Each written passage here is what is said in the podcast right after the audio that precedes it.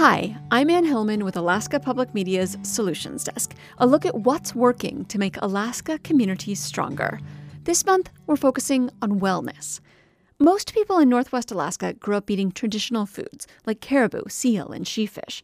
But as they aged and moved into long-term care facilities, those foods were no longer regularly available to them because of federal food safety regulations. A team in Kotzebue is changing that. Welcome to the Siġļuaq. Yeah, modern-day Siġļuaq. Siġļuaq is Inupiaq for ice cellar, but this modern one is more than a storage space cut into the permafrost. Cyrus Harris stands in a sterile-looking room with stainless steel sinks and a commercial-grade bandsaw.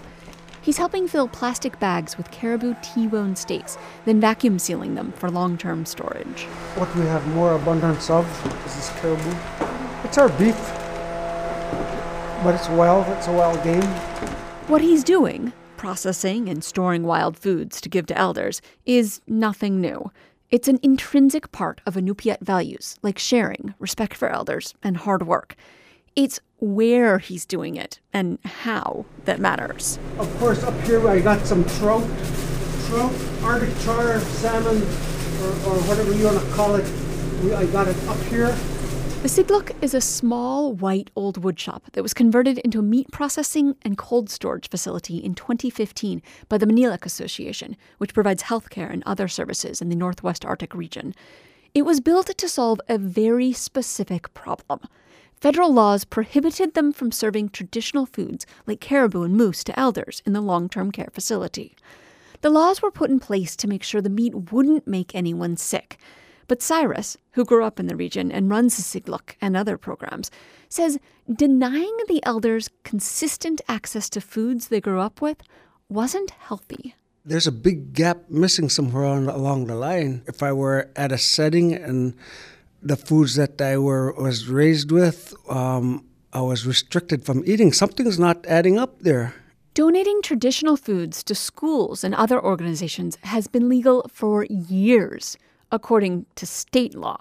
But you couldn't give them to federally licensed facilities, like long-term care centers. Then, in 2014, the federal government legalized it too. Sort of. There aren't federal food safety laws for things like moose or whale, so the meat couldn't be certified.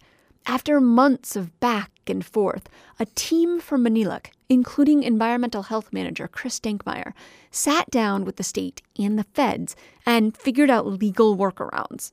Yeah, they just talked it through. They just want to see the steps that are taken to make sure things are safe for the people that are going to be eating it. So, you know, it wasn't very difficult. Once we knew, well, it's the state code, and let's get them on board with what we're trying to do, and they were very supportive of all that. It wasn't very difficult. And that was that. It helped pave the way for traditional food programs at healthcare facilities around the state, including Nome, Anchorage, and now Southeast Alaska. Some accept food straight into the kitchen. Others send meats to licensed butchering facilities. In Kotzebue, Cyrus runs the only processing facility of its kind in the state. He inspects every animal that is brought in and asks questions about how it was harvested, though he and his hunting partners bring in most of the donations. The animals are chopped up into usable pieces, vacuum-packed, and neatly labeled. Back in the freezer at the Siġļuaq, Brittany Anderson, who works with the CDC and helps Cyrus, explains the labels are another necessary step to make sure the elders are cared for. If it is a foodborne outbreak, we can contain it without it getting worse and worse and worse. Which is at least not going to happen, you know, because all our stuff is good, but we're following through with what we could to be along with the regulatory. Yeah, best practices. Best practices, which yeah, we already do, but this is us documenting it. And because they're following the best practices, elders like Richard Hensley have access to the foods they've grown up with.